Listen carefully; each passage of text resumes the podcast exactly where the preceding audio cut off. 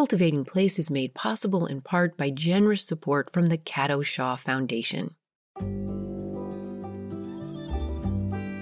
This is Cultivating Place. I'm Jennifer Jewell. Seen in overview, the 30 by 30 conservation efforts at federal and state levels are tremendous. But as the last two weeks' conversations have made clear, it's at the landscape and local levels that these conservation efforts work or don't work, get done, and ideally get done as thoroughly and thoughtfully as possible. This week, we focus in on one specific and historic project at least 50 years in the making the undamming of the majestic Klamath River, which runs from Oregon down into California and into the Pacific Ocean. The final approval for the removal of a series of hydroelectric production dams, whose installations date from the early to mid 1900s, was finally won in November of 2022. Dam removal is set to begin in 2023. This week, we speak with two people engaged in preparing for the revegetation of more than 2,000 acres that will be re exposed following the draining of the dam basins.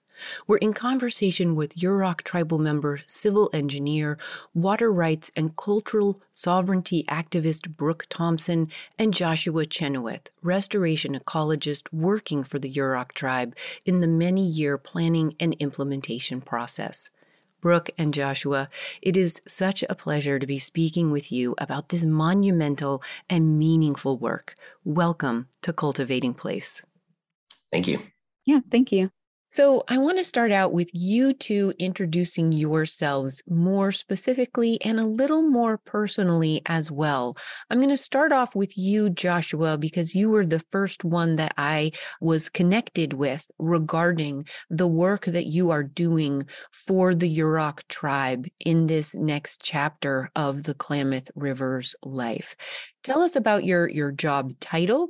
Um, a tiny bit, just like briefly about the job itself, but more importantly, how plants figure in your life personally at this stage in your life, because we'll unpack your actual work as we go deeper into the conversation.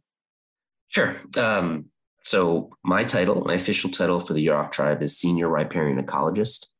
I like to think of myself more as a restoration botanist. Um, that's the work I've been doing for the last 20 some odd years. Um, and specifically in this job, I am in charge of all of the revegetation planning for the Klamath Dam Removal Project, which includes invasive species management, propagation to make sure we have enough plants to uh, revegetate the over 2,000 acres that will be exposed um, when they drain the reservoirs, um, and to monitor that um, that work to make sure that it's successful. Um, I actually got into this work through gardening. This is my second career. Uh, when I was in my 20s, I worked in television in New York City and was a pretty miserable jobs. I didn't, I was not very happy. And gardening in my little Brooklyn house that actually had a backyard, if you can uh, believe that. I bought, I bought a house there that for $200,000, if you can believe that in the 90s and there was a yard that was a complete mess and converted into a garden as a sort of escape from the city life. Got uh, trained as a horticulturist through brooklyn botanic gardens. And that experience um, basically put me on this new trajectory. I was i was hooked. I was hooked on plants. Awesome. And so as a result i i moved west took a volunteer job with olympic national park. Got a master's in restoration ecology and led the Elwha dam removal project, doing the same work that I described for the Klamath. Oh, that's great. So you are a restoration botanist with a gardener's heart. I love that. Let's move to you, Brook, and give us the way you like to uh, identify your your titles and um, your association with this project as well, just briefly, because we'll unpack all of that as we move forward. But also, perhaps how plants in their places figure in your in your life yeah so i guess i'll start out by my titles being i'm from the yurok and Karuk tribes which are sister tribes in northern california I'm enrolled in the Yurok tribe, and I'm currently a PhD student at UC Santa Cruz studying environmental studies. And I also have a master's in water resource slash environmental engineering from Stanford University and a BS in civil engineering with a minor in political science from Portland State University. And my current role is as a restoration engineer for the Yurok tribe. So I help out with many different components of what the tribe is doing to make better rivers and streams and restoration projects. And one of those components is helping Joshua with the revegetation and the dam removal.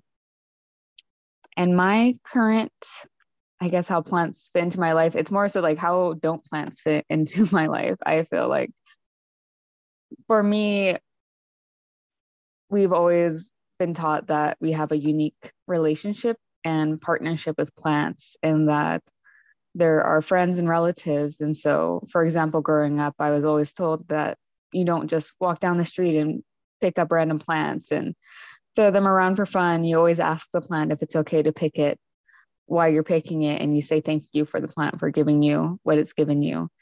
And that, you know, I guess I, my relationship is that the plants are my friends, and you know, I feel like it's just something I need in my life on a daily basis, and I'm just very happy to be privileged enough to help the Yurok tribe and this project with the dam removal.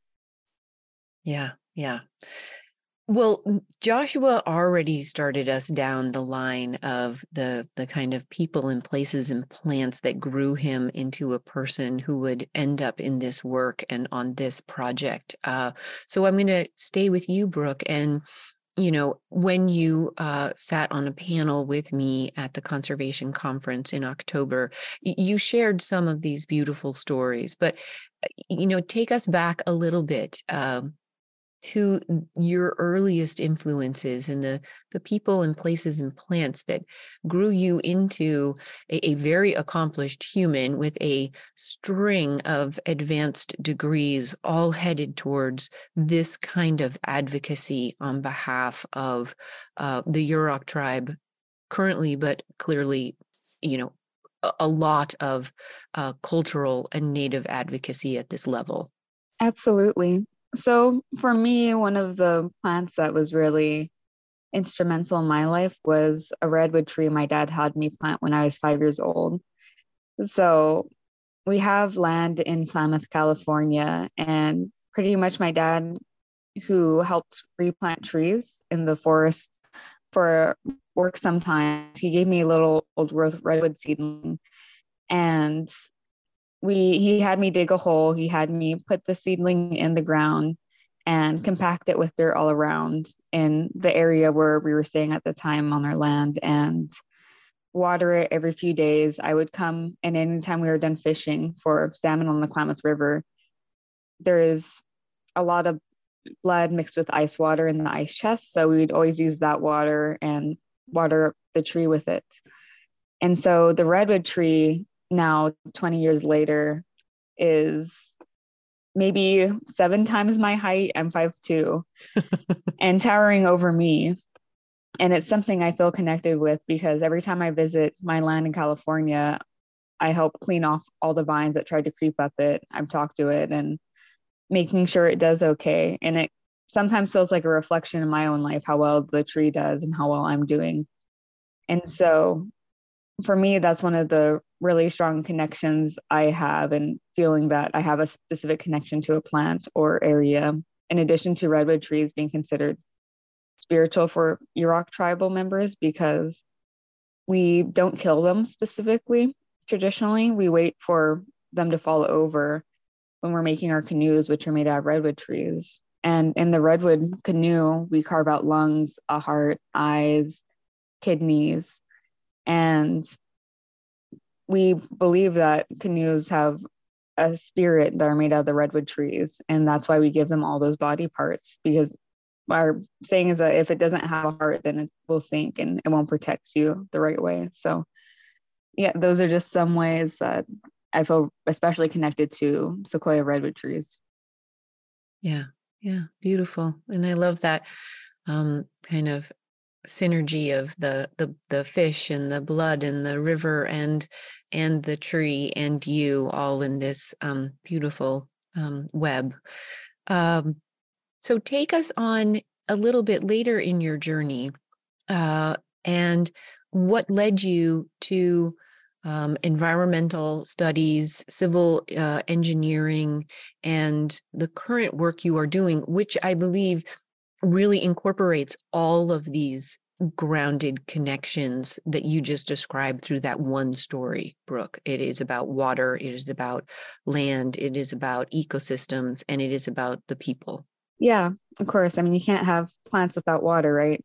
So it's very much interconnected. But for me, when I was seven years old, two years after this tree planting, in the summertime, the morning after one of the ceremonies my tribe has for pretty much focusing on renewing the world, we were told to come outside and to look at the river because something was going on. And so in the morning time, I walked out with my mom and my dad.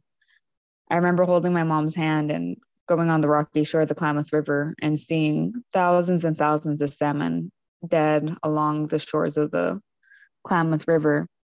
And oh. for me as a seven year old, this was especially devastating because I have been taught that these salmons are connections to my ancestors that the because we've lived on this river for thousands of years since time immemorial these salmon are the descendants of my ancestors who had a relationship with these salmons in the same way I have a relationship with that redwood tree, who took care of these salmon's ancestors to make sure they could survive and be there. So me and my family and my future family could have a food source and have this connection as well. And it was just gone the entire generation of salmon for me was just gone in a matter of 24 hours.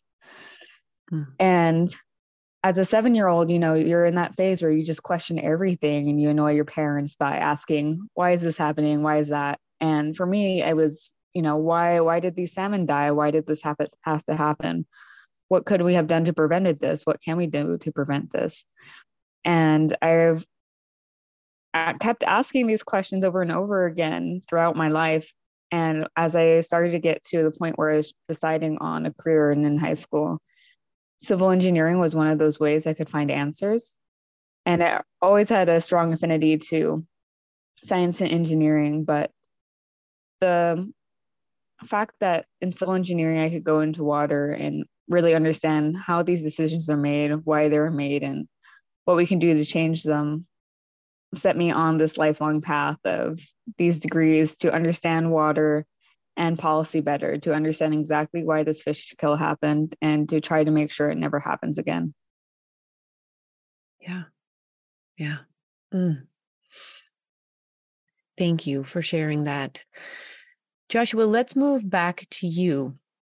Can you give a little bit of history of first the damming of this river and some of the many consequences that have radiated out from that, uh, some of which Brook just shared with us. So there are four dams on the Klamath River that are um, going to be removed. These dams are all hydroelectric dams. They do not provide flood control or um, agricultural water to anyone in the region. They're exclusively for power production the oldest dam, I believe, was I think in the ni- early 1900s. So I'm not exact. I, I can't remember the exact date. Oh, 1903. 1903. Okay, so over 100 years. The other three dams uh, came in in the I think in the 50s. I'm not 100% sure about Copco 2, which is the smallest. Uh, it's kind of just a diversion dam. So the three of the dams are, are rather large and create um, big lakes. Uh, and those lakes are located in a pretty uh, in an area that's pretty warm in the summer. They're in a, uh, the upper watershed of the Klamath has um, lots of water impacts that uh, that are not tied to these dams that affect the reservoirs. Uh, mostly, there's uh, a lot of cattle grazing and farming going on, so the nutrient inputs are really high and that uh, result of that uh, is they, they these nutrients accumulate in the reservoirs and uh, blue green algae um, uh, blooms uh, occur and uh, affect water quality for the entire river. Mm. Um, mm. The dams also um, have the obvious impact of blocking fish passage. Uh, so um, I can't remember the total number of miles, but um, there's a lot of uh, um, historic habitat that is now blocked to salmon, including several important cold water refuge refugia, um, and that is uh, side channel um, tributaries that have uh, the ideal cold water needed for salmon uh, that are important both for keeping the upper watershed cool um, in the main stem of the river, but also as um, a place for salmon to get out of the main stem um, during periods of warm weather. Um, so these dams are, are, blocking that. They are, uh, the blue green algae does uh, produce a toxin um, that is uh, hazardous to uh, animals and humans and actually reaches levels that are considered above um, healthy uh, for humans all the way down to the mouth of the river throughout the summer, um, which is 190 miles away. So, as you can imagine, there's going to be a lot of benefits for removal. Um, there'll be less habitat for the blue green algae. So, we expect a major reduction in um, toxins, and there'll be an opening of habitat and hopefully a cooling of the river and certainly more access to these cold water refugia. This is Cultivating Place. We're in conversation this week with Yurok tribal member and civil engineer Brook Thompson and Joshua Chenoweth, restoration ecologist working for the Yurok tribe on the revegetation, planning, and planting following the four dam removal on the Klamath River. From plant surveys to species selection, seed collecting, and seed and seedling production, we'll be back for more from Joshua and Brook about this hopeful and historic reversal of one sacred river's disruptive damming. Stay with us.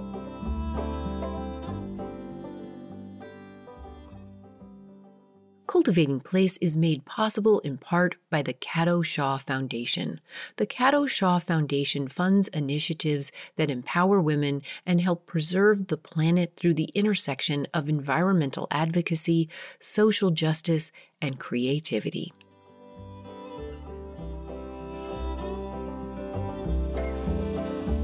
Hey, it's Jennifer. So, Brook's story of the redwood tree she planted with the help of her father when she was young, and it being a companion and measuring stick, as it were, mirroring her own growth and well being.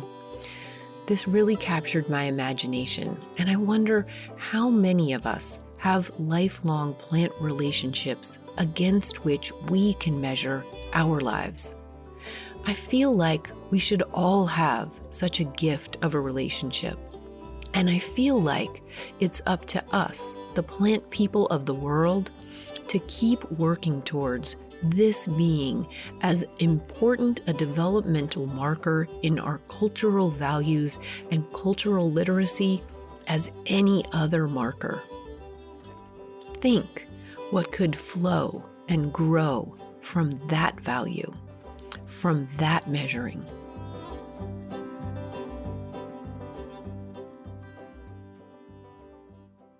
I'm Jennifer Jewell. This is Cultivating Place. We're back now to our conversation with Yurok tribal member and civil engineer Brook Thompson, as well as Joshua Chenoweth, restoration ecologist working for the Yurok tribe on the revegetation of the Klamath River in its soon to be undammed life. After a 50 year fight in late 2022, final approval made it through all the powers that be for the removal of four dams on the Klamath River, and planning for this victory has been in the process for many years. While most of the revegetation is for the drier ecosystems of the upper Klamath, the plan impacts the entire watershed. As we come back, Brook and Joshua are sharing more about the pre dam ecology of the Klamath River, the ideal they're working towards in the revegetation planning over time and space. Yeah, so my experience is really with downriver. The word Yurok, my tribe actually translates to downriver people. And for me, the stories I heard from my grandfather about what it should look like is he said that there were so many salmon that would swim in the river that you could walk across their backs to the other side. And also with the redwood trees, a lot of even though people come and visit and see these beautiful large redwood trees in our area very often for ecotourism, a lot of those are second growth redwoods. Traditionally, the redwoods should be even larger in the areas I'm living in. And while we're on the subject of the plants in the downriver basin, to the ones that really come to mind are the basket weaving materials we have, such as spruce roots, willow, alder, and black maiden hair fern. And for us, basket weaving is really important to our culture and our daily lifestyle. And we use all these plants in various ways to make baskets for everyday tasks from holding water to collecting fire sticks to our ceremonial baskets, cap, hats that we wear in our ceremonies for world healing.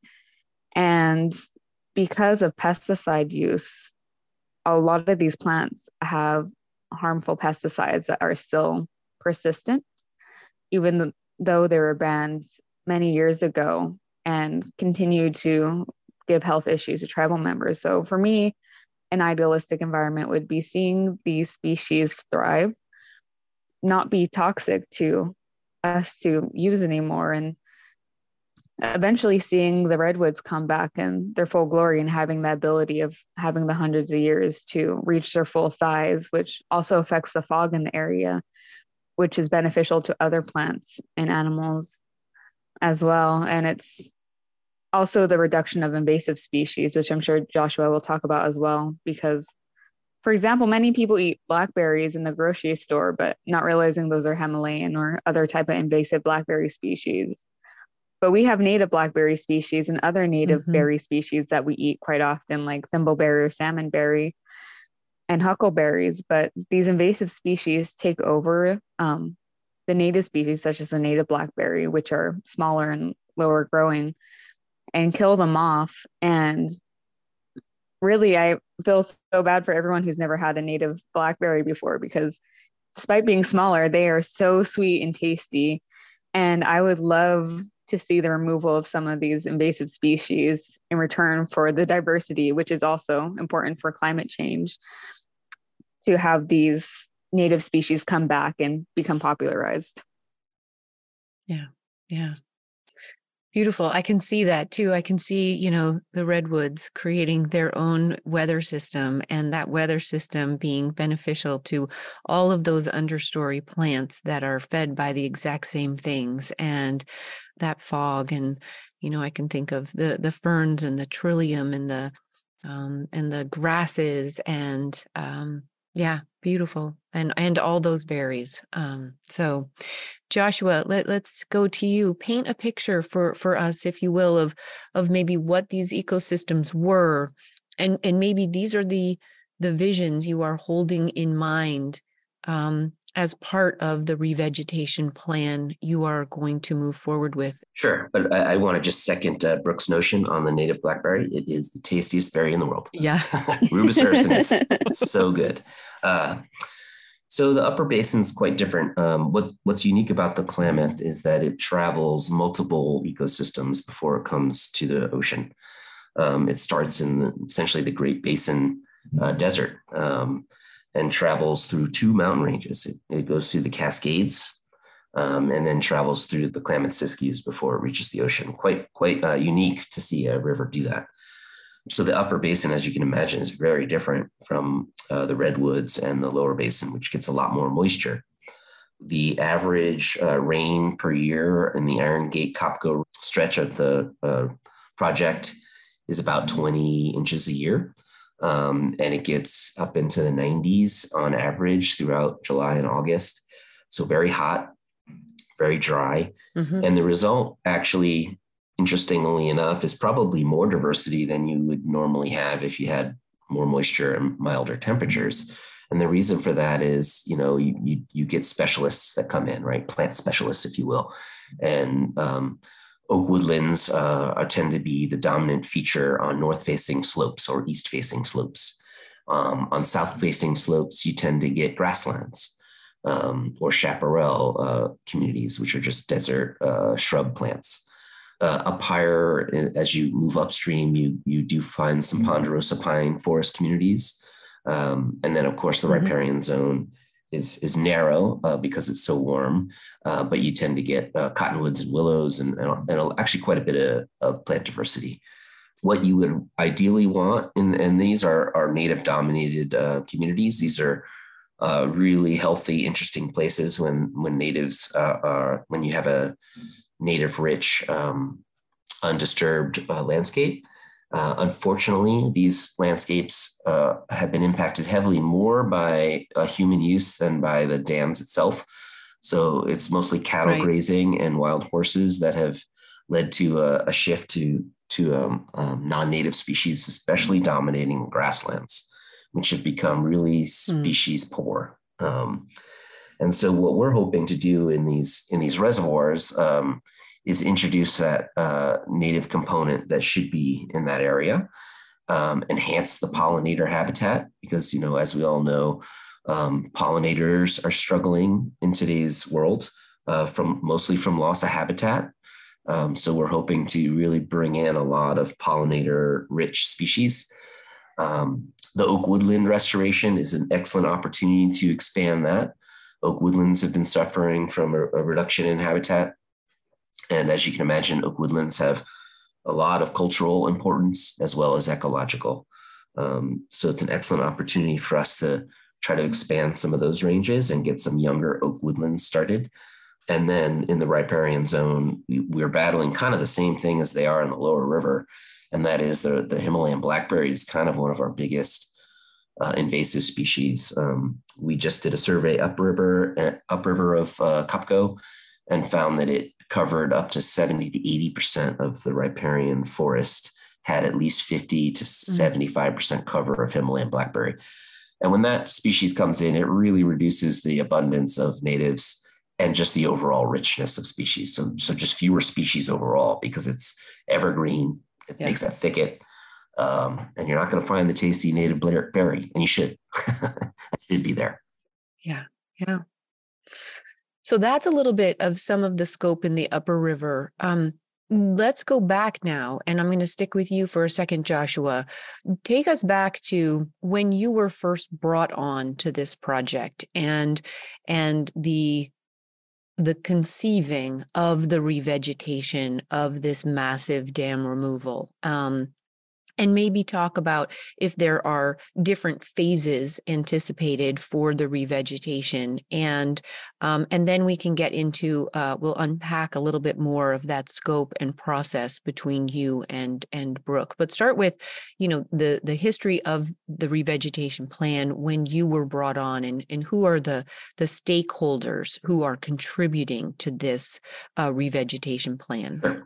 So this project is led by K, KRRC, which is the Klamath River Renewal Corporation, a nonprofit corporation formed for the exclusive purpose of removing the dams. It's a partnership between the tribes, the state of California, the state of Oregon, and uh, um, conservation groups and uh, commercial fishermen. It was formed, I believe, in 2011 or 12 uh, after an attempt to uh, have this be a federal project failed in Congress. They um, created the original revegetation plan through a partnership with some of the federal agencies. Um, there, was, there was a version of, of the Reservoir Action Management Plan from 2011, had that kind of first effort to try to figure out the reveg piece. Um, AECOM was the engineering firm that um, helped KRRC come up with an, uh, a version of the reveg plan that then could be let for contracts. Um, that process was in 2018 and 19. And then the contracts were um, awarded to Kiewit for the actual dam removal and Resource Environmental Solutions for all of the natural resource restoration work. So that firm, which is called RES for short, hired the Yurok tribe to help with the revegetation planning and implementation. So when I came down on the project in 2019, they were actually had had already made some headway to to try to come up with plans that would be submitted to FERC to try to get this project through uh, their appropriate permitting process. I helped kind of craft it at the end, if you will, um, which was essentially what plant materials are we going to use, how much do we need, and what species are we targeting, right? Um, so mm-hmm. so early in the process. I also started collecting a lot of that seed with a crew in 2019, a Yurok crew. So we hired um, Yurok tribal members and actually some Karuk tribal members to start collecting seed in 2019. And as you can imagine, it's two, over 2,000 acres of land. And so um, uh, it takes a while to get the materials you need to do this work. Yeah. And well, and the complications of uh, the collecting the seed and then growing the seed out in order to collect more seed to grow enough out uh, for this level of coverage is is a monumental task and um, well done you all for having as much foresight as you did have in advance of the even approval final approval of these dams coming down Brook, tell us about your role in in the project, and then we'll get into the specifics. Yeah. So, with my role specifically, re- revegetation was having a brief but very privileged amount of time to work with Joshua and his team in the summertime, doing some of the work he was talking about with seed collection and sorting. And for me, it's a bit different than engineering, which is a lot of design work, for example, but it was some of the most fun I had all summer, honestly. And mm. I want to stress the importance of having tribal members do this revegetation and seed collection work because for all these people that are collecting these seeds and spending this time over the summer doing work under Josh, Joshua's team, it's not a job to them. It's a way to reconnect to their culture. It's a way to understand these species more for future generations. It just goes a lot further than a paycheck.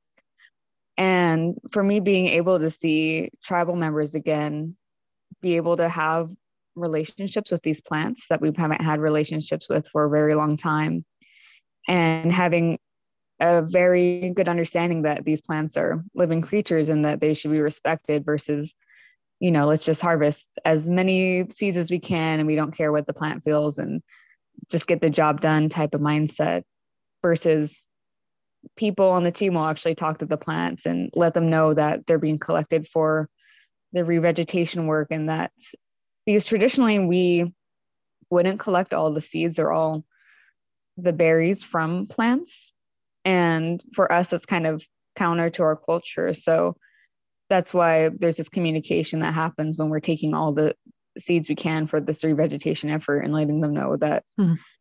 they're going to help with this larger effort to make the Klamath River better and just seeing that level of connection and also just friendship with the revegetation work goes a lot deeper than I think you're able to see on the reports that come out about it on the memos and pieces of paper and hopefully will influence the future because one of the things I've heard Joshua talk about that's difficult is that there's not an exact guidebook on how to regrow all these native plants or exactly mm-hmm. when their berries are going to be here and exactly when you know all these specifics happen around these native plant species that might not be so common like for saying like a household garden or lawn in these mm-hmm. specific ecological zones. And so re-understanding these plants and having tribal members really look and tell me, oh, this plant bloomed at this time last year, but because of this weather, we're thinking maybe it'll be at this time this year or later in the year, and that these berries were really prevalent two years ago, but not so much last year. But it seems to be every other year they have a really good bloom in these berries. And for yeah. me, them going above and beyond their job and seeing these tiny observations that might help in the future is really inspirational to me.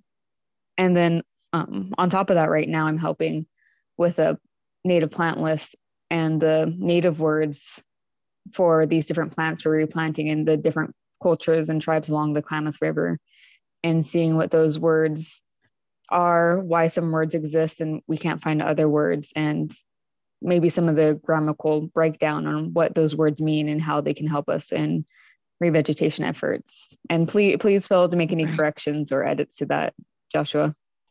That sounded great. no edits needed. Yeah. well, and just all those different levels of connection and reconnection, specifically reconnection in the face of um, this, this, you know, if you think of the river as a being and you think of these plants as beings, that brutal uh, disconnection is making me very moved to think about those reconnections, Brook. Um, tell us a little bit more about the process you use to approach the revegetation planning from when you first started. Sure. Um, as as Brook said, really, you know, it all it always takes an intimacy with the landscape to learn these things. Mm-hmm. Um, I was mm-hmm. probably mm-hmm. the first one to come down on this project and actually be here long enough to make those determinations. Um, you know, prior to that, there, there, there's not a lot of botanists in the world, um, and there's not a lot of botanists that are dedicated to the Upper Klamath, for instance. Right? There's no agency that controls it all, or um, you know, so so it was challenging at first for me because I was coming from a different ecosystem. And, uh, you know, I kind of have a bias towards what I knew. And there were species that are in both places and they, you know, were selected by my predecessors. And so, of course, I kind of latched onto them a little bit because I had to, I had to, I had to move forward with something. The first year that I was here, you know, for the summer, I went out and did, started doing some plots and really getting to know the landscape. Um, so both using science, but also just using, you know, just my own sense of, of place by walking around uh, multiple times throughout the year, right? Because a plot is one time in, you know, one snapshot in time. But but places like mm-hmm. this that are hot, uh, and, and, most places, you know, you'll see a different suite of species throughout the growing season, and so it's important always right. to kind of just be out there as much as possible. Um, and so that process led to quite a shift in the species list um, so that we weren't focusing on just you know the ones that really weren't that abundant on the landscape. Now with that being said it's really important to note that there could be species that you don't see on the landscape that are important that should be abundant. Mm-hmm. and so it's it's a bit of a balance and and sometimes you don't have there's not much to go by right? There's not um 100 years of data right that i can say well look 100 years ago this species was really prominent before cattle you know really altered the landscape. Um, we don't have that. And there's not really a lot of existing intact ecosystems to use as a reference particularly for this upper klamath which is very unique. I mean i look around at iron gate and copco reservoirs. Um, and if i look a little bit north in the rogue valley or a little bit south in the shasta valley it's different right? This is pretty unique spot. Um, and so you use your best judgment um, it ends up being a little bit uh, biased towards what you can get, right? Because it's important that your seed source yeah. is relevant. Yeah. Um, it doesn't necessarily have to be right in the Klamath. You know, you could go to an adjacent watershed if you think it's going to work and be appropriate and survive, and it's important, um, either to pollinators right. or cultural use. Um, so all of that goes into making your choice, and then a propagator has to be able to produce it. Right. So for this project and for most dam removals, the most important uh, step is seeding your entire landscape first. You know, providing a native uh, carpet of seed. This is Cultivating Place. We're in conversation this week with Yurok tribal member and civil engineer Brook Thompson and Joshua Chenoweth, restoration ecologist working for the Yurok tribe on the revegetation planning and planting following the removal of four dams on the Klamath River set to begin in 2023. We'll be back for more from Joshua and Brook about this hopeful and historic project. Stay with us.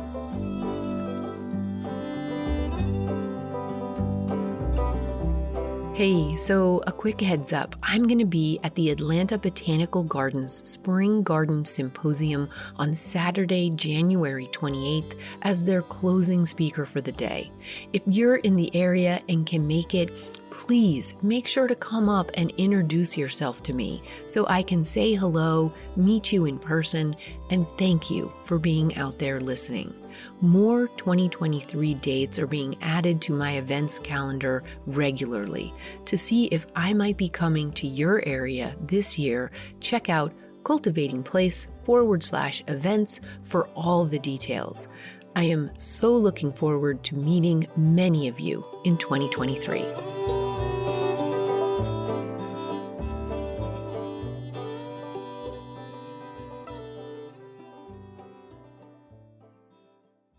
We're back now to our conversation with Yurok tribal member and civil engineer Brook Thompson and restoration ecologist Joshua Chenoweth. As we come back, Joshua is sharing more about the specifics of the revegetation plan and its almost 100 plant species being restored.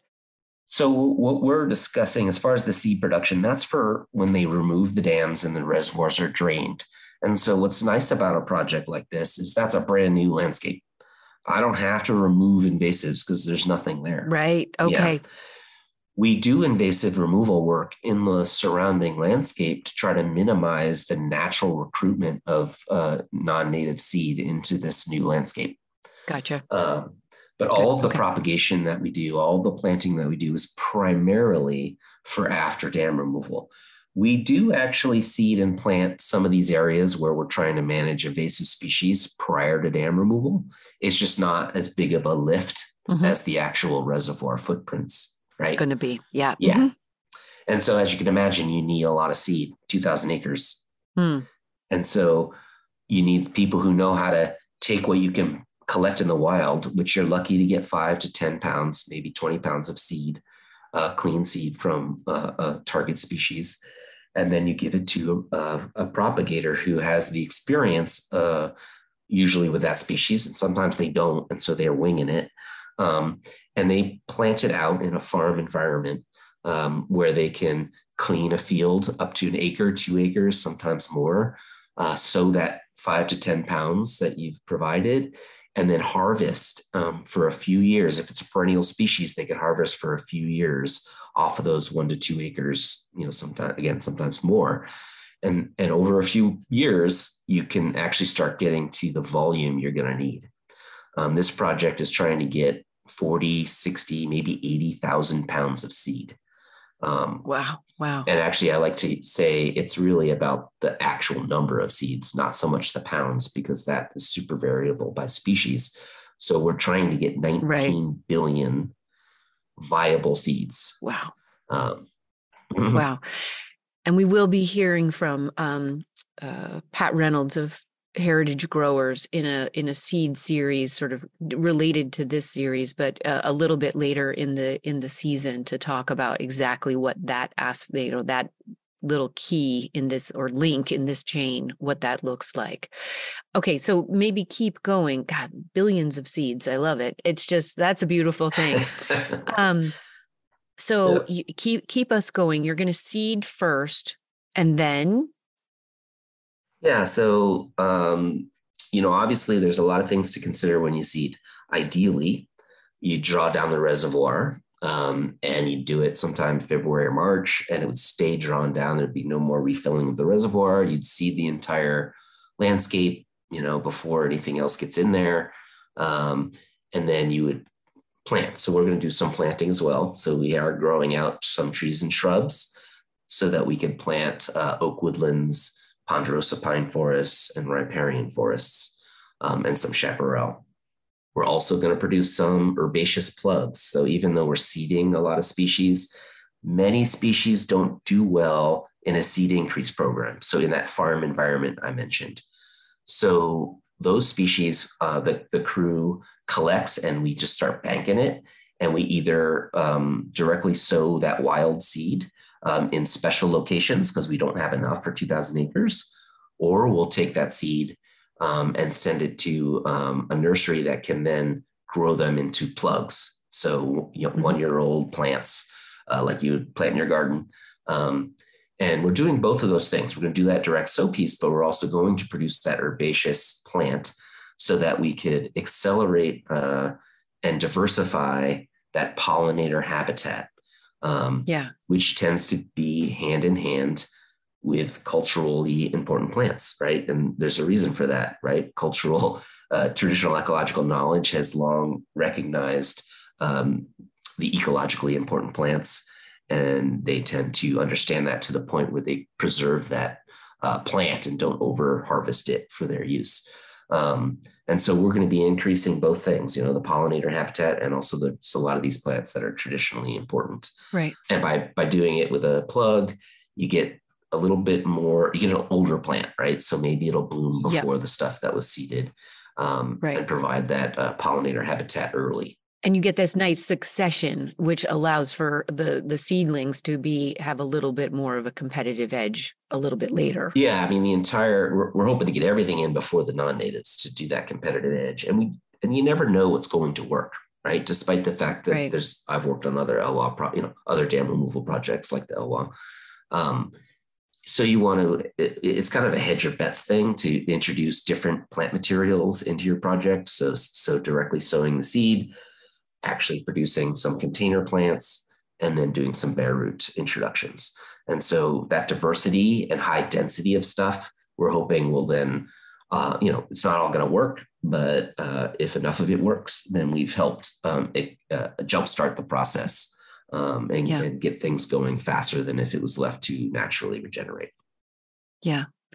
Can you give us a before we move back to Brook? Can you give us an overview of um, some of this species uh, diversity and you know what what your species diversity was just in a number, and then sure. d- describe a handful and, and maybe describe how you came up with that combination. Like, did you think canopy mid-story ground? Did you just think kind of open grassland, and so you needed a suite of different kinds of plants, bulbs, herbaceous, annuals, you know, like give us that overview as well, Joshua. Sure. So we've collected, I think we're at about 96 different species for this project. Um. As far as the, the seed mix, um, I think it's about, uh, as far as, you know, the seed that's actually in this uh, farm production, it's around 38 different species. Um, so that gives us a lot of flexibility. You know, some of the stuff is, uh, you know, there is a difference at JC Boyle compared to the lower reservoirs. So, you know, elevationally. So some of this is for high elevation, some of it's for low elevation. Um, we, uh, because it's a primary succession environment, in other words, it's nothing's there, it's starting from scratch. Um, what survives in a primary sere environment might not be the same as what you'd expect in some of the climax species that you find there.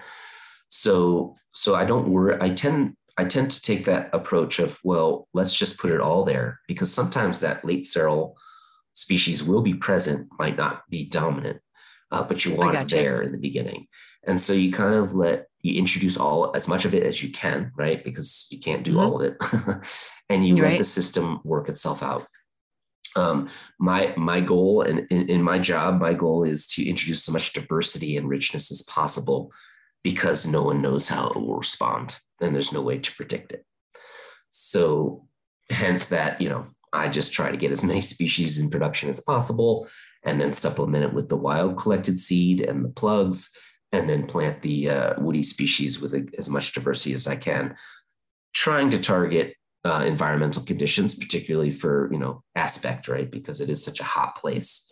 Um, so we do let that dictate um, what species go where, and we will change the ratio. So so in, on my seed mix, I might put species all over the reservoir, with an understanding that maybe the north facing stuff's going to be more abundant in some species than others, and so I'll change the ratio based on that.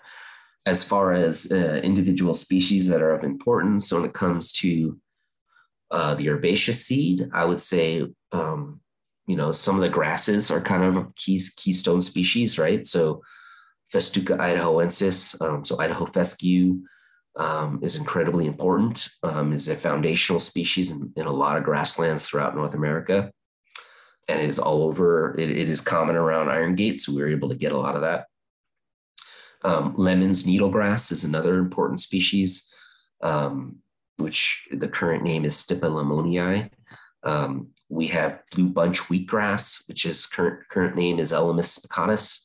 Those are kind of my three go-to grass species. They we, we do find them in the open, hot uh, grasslands where there's good native diversity still. Um, and, and, I consider them kind of the most important for my foundational seed mix. Um, we supplement that with a lot of forbs as well. So Oregon Sunshine is one of my favorites. That's a species that we actually used on the Elwha as well, and it did really well in all of our different environments. And it is very abundant around Iron Gate and Copco. Um, and we do find it up at JC Boyle as well. So that's a great species, does really well in these seed increase fields.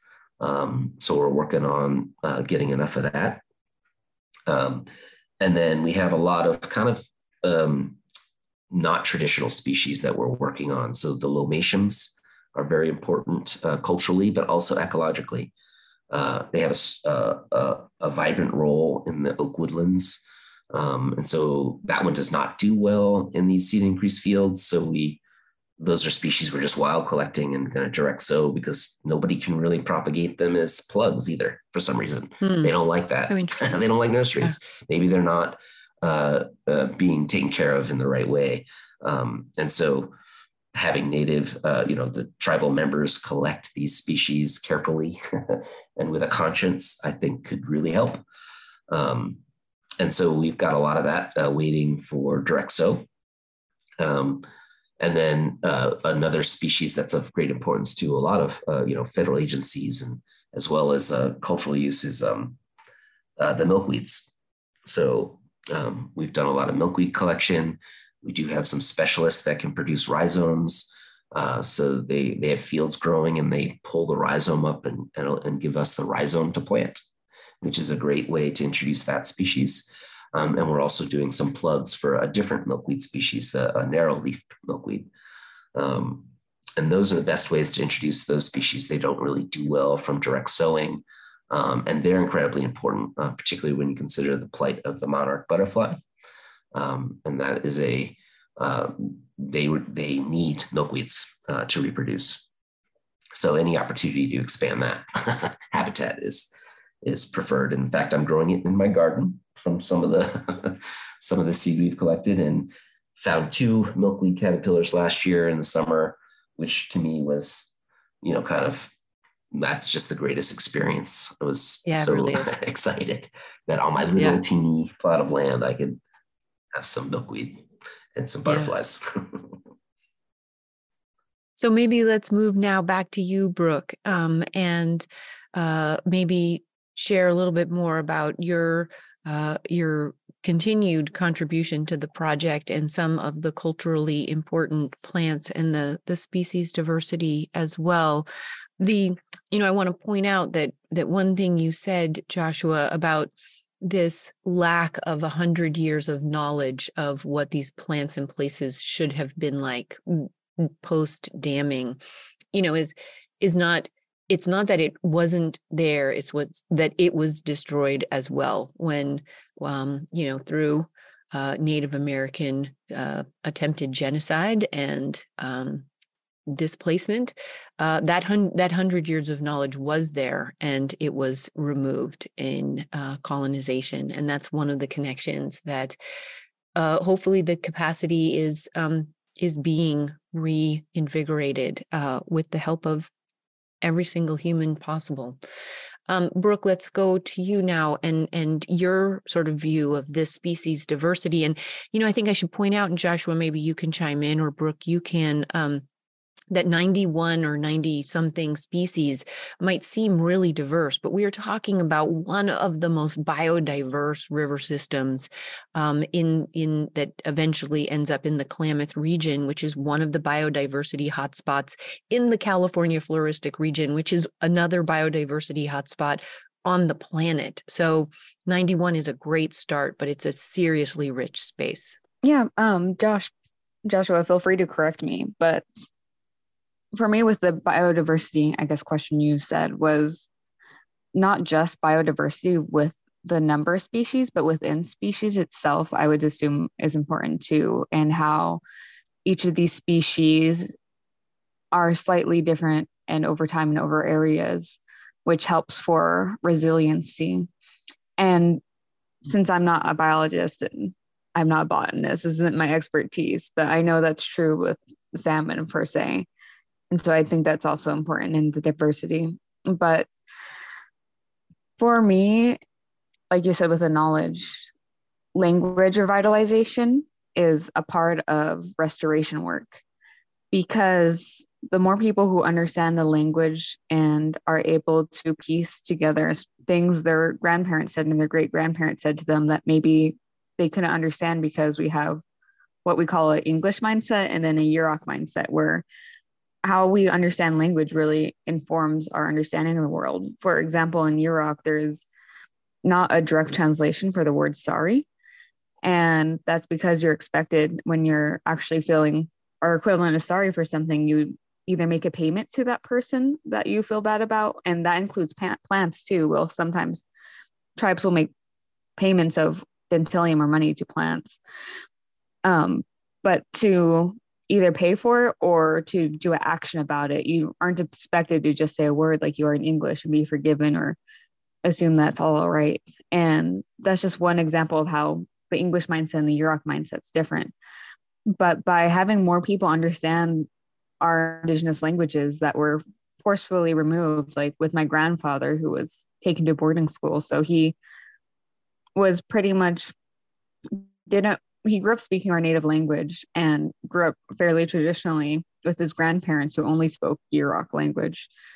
And he literally said how he tried to hide under his bed from federal agents who grabbed his ankles and literally drove him to a car to send him to the Sherman boarding school in Southern California to forget his language and to force him to look upon our culture negatively.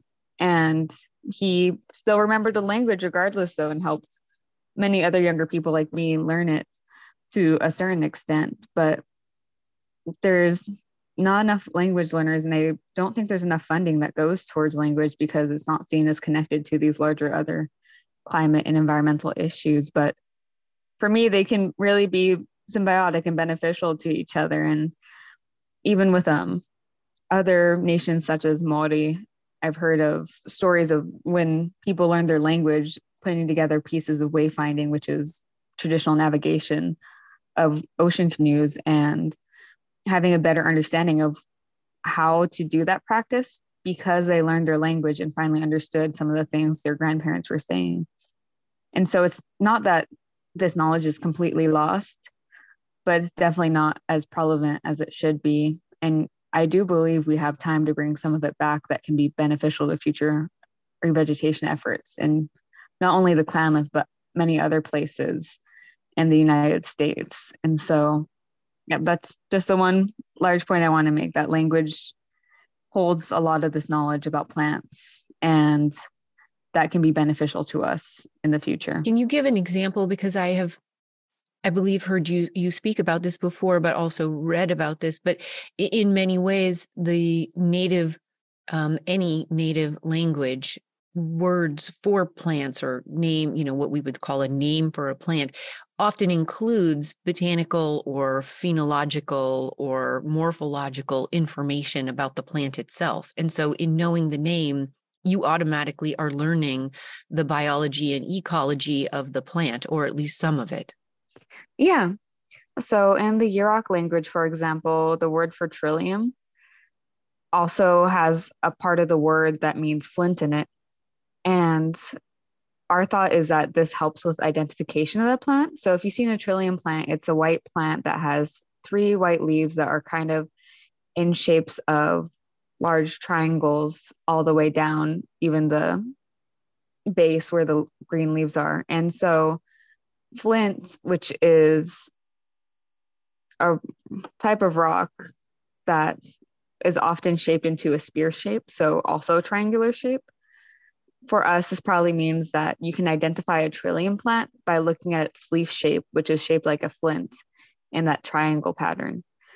And there's also, for another example off the top of my head, is red huckleberry, which has parts of the word for bush and berry in it, and then also has information about that fresh berries can be eaten and that the branches can be used as a broom. So you have that understanding of what the plant can be used for, if you can eat it or not.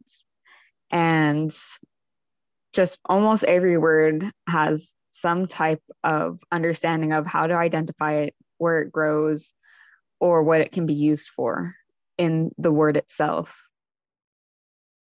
as you you know think about your time helping collect as you think about your um, your insights as a civil engineer as a, a, a person of for whom this place is home or parts of it are home, um, the downriver parts.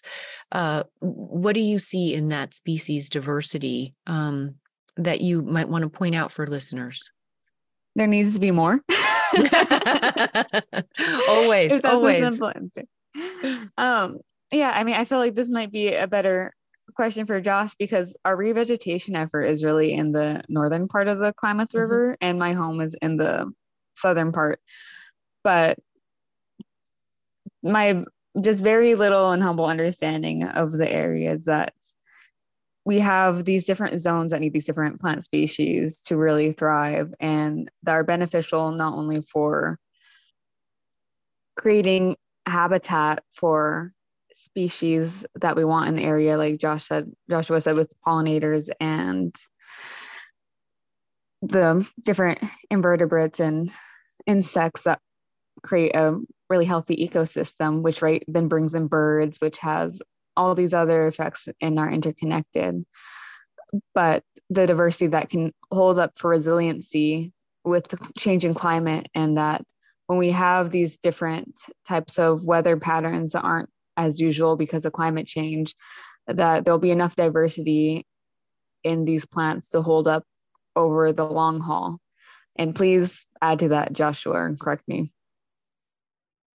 Sure. No, I mean, I think that explains it well. And I agree with everyone that it's not enough, right? I mean, we have identified over 351 species in the Project Reach. That's not all of them. That's just what we've seen in our plots and in our everyday operations. Um, probably about one third of that or more are not native. Um, so we're still talking about, you know, a lot of natives that are not being represented in our seed mix or our uh, propagation. You know, it's always a challenge when you're doing restoration work to be able to get everything you want. Again, you have to factor in whether the seed's available. Um, if so, is it easy to get? Is it easy to collect? Can you get enough? Um, can somebody propagate that, or are you just going to wild collect and clean and store? And even if you could do that with every single native species out there, you're limited by the number of hours in the day and the number of hands that you can pay to do this work. So, you know, it's a pretty good number in the scheme of restoration to say that we are going to introduce up to 100 different native species. Uh, so I feel pretty good about that. Um, but yeah, especially the bigger your landscape, the more diversity you want. And you know, the, the nice thing about this project is we're not done. Right. Right. right. So um, we're looking to have at least um, two to three full-time seed collectors working for several more years. And so um, we'll we'll look for more opportunities, particularly if we're seeing that some of the species we've we've introduced are not doing well. Um, you know, we're adaptively managing this project, and we have that support from RES and KRC to do that. So all our partners agree: diversity, diversity, diversity, and adaptively manage as we go. Yeah. So finally, I would love to to end with having each of you um, sort of maybe share what your greatest hopes are, or if there's anything you would like to add about the impact of this work and your um, your experience being part of it. Let's start with you, Joshua, and end with you, Brook. Well, for me, this is um, this is my second dam project. And there, as far as I understand it, there has not really been any other large dam removal projects with a re-veg program.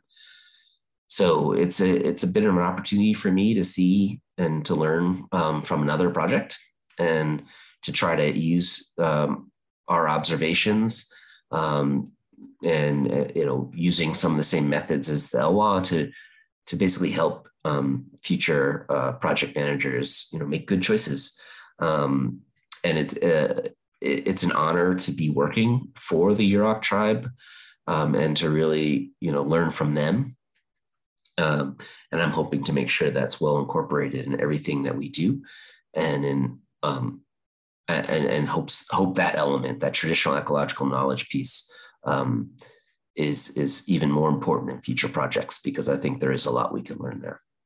Yeah, Brook. Yeah, for me, one of my hopes I think that your listeners could accomplish themselves is just a reconnection with my understanding of plants. So, if you have a plant at home well, I'm sure everyone who's listening has at least one plant at home. But with one of your plants at home, you know, you can read all these books about how to perfectly grow that plant, what soil it needs, what temperature it needs, where the best sunlight is.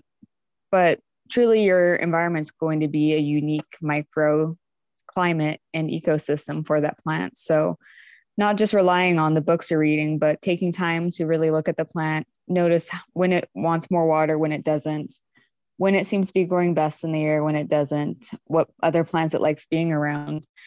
And taking that time to have that personal observation with you and that plant and you know maybe just taking some time to talk to it i feel like some of this is comes off as like kind of hippy dippy woo woo type of stuff but there's really benefits that do come out of it having that understanding that a plant's a living creature and that the world's not just circling around you, but your home is also home to these plants as well. And what, what I mean, there's even simple things that happen that I think stress the importance of plants. Like, you know, when we make wills, we might say what happens to our pets when we pass away and who takes care of them, but what about our plants? What what happens to them? like they're also a living part of your home and your family. And so just trying to reestablish that connection and personal observation and understanding with plants in your daily life and that we're not just the supreme species on this planet and that we're also living here with not only a diversity of people but a diversity of plants and they have inherent rights to be and survive as well and that's also coming from a indigenous place too that we only have one in my tribe plant that we farm, and that is tobacco because it's a very spiritual plant for us. And we'll plant it. Well, that's the only one we specifically plant in places or in containers because all the other plants are in abundance. So we might have managed them, but tobacco is very important for us to actually take notice of and where it's at and planted. So yeah, just reestablish your connections with your plants and yeah. After this episode, go and have a conversation. I love it. with your nearest plant friend. I love it with all of your plant friends. Thank you. I agree with that. Talk to your plants. Talk to your plants and listen to them because they're they're talking too um, in different ways. That's a good point. Thank you both very much for being guests on the program today and and thank you for the work you are doing. I just it is an exciting exciting time and I wish all the best to you both as it progresses. Thank you. Yeah, thank you. It's a privilege being here.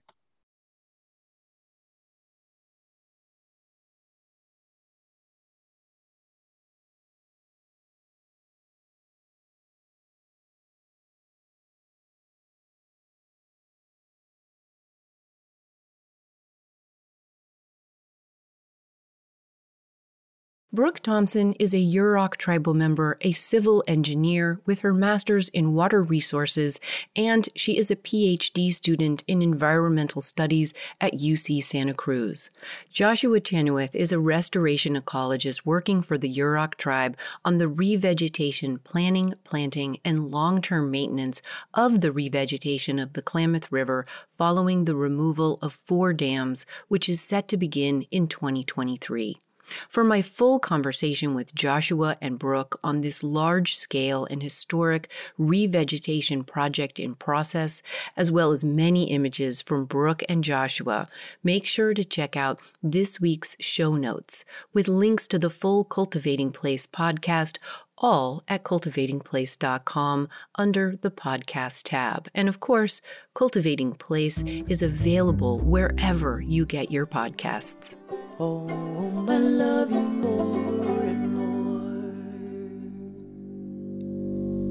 Speaking of plants and place, continuing our discussion of conservation and biodiversity, and we as gardeners being powerful partners in supporting biodiversity through good garden plants that bring high habitat value, this week, we regale the genus Ribes, the only genus in the gooseberry family, Grossulariaceae.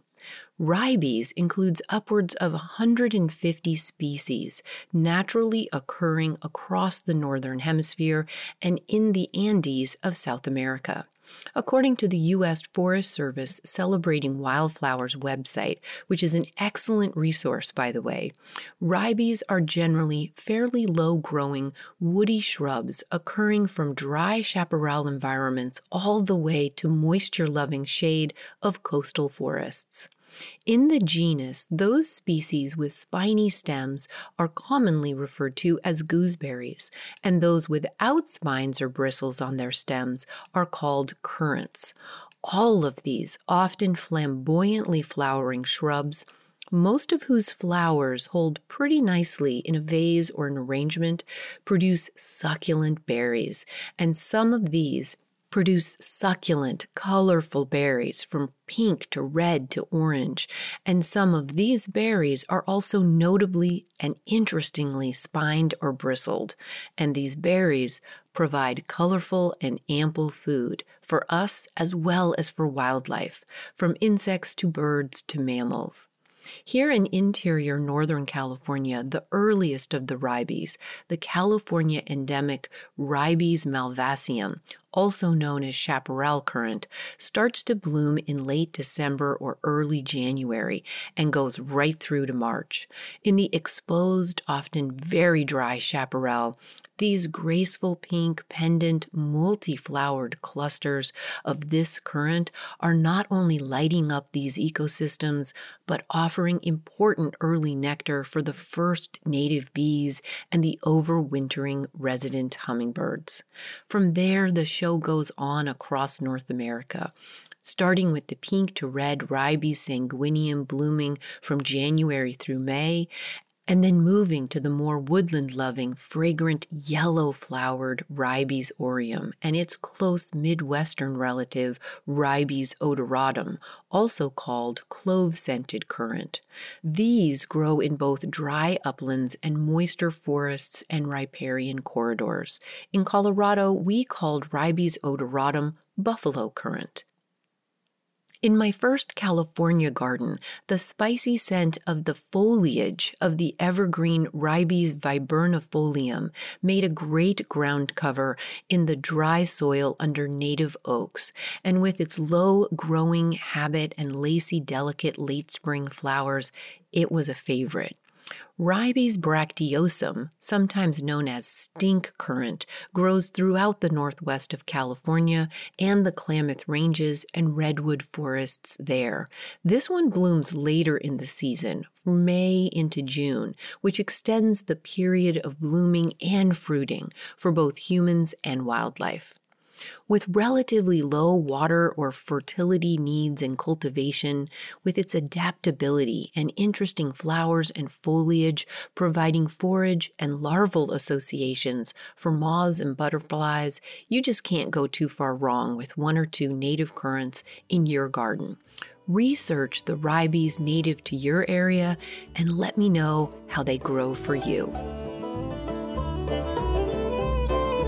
Join us again next week when we broaden our view from this week's focus on revegetation planning for the undamming of the Klamath to take a broader look at the river's namesake region and the importance of knowing any place better from multiple lenses for the most effective conservation to be truly possible.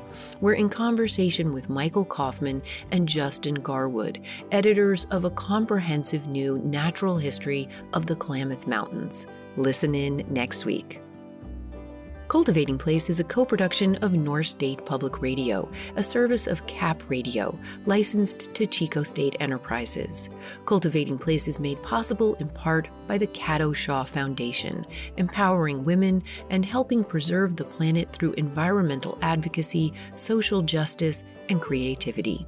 The Cultivating Place team includes producer and engineer Matt Fiddler with weekly tech and web support from Angel Haracha. We're based on the traditional and present homelands of the Mechoopda Indian tribe of the Chico Rancheria. Original theme music is by MaMuse, accompanied by Joe Craven and Sam Bevan. Cultivating Place is distributed nationally by PRX, Public Radio Exchange. Until next week, enjoy the cultivation of your place. I'm Jennifer Jewell.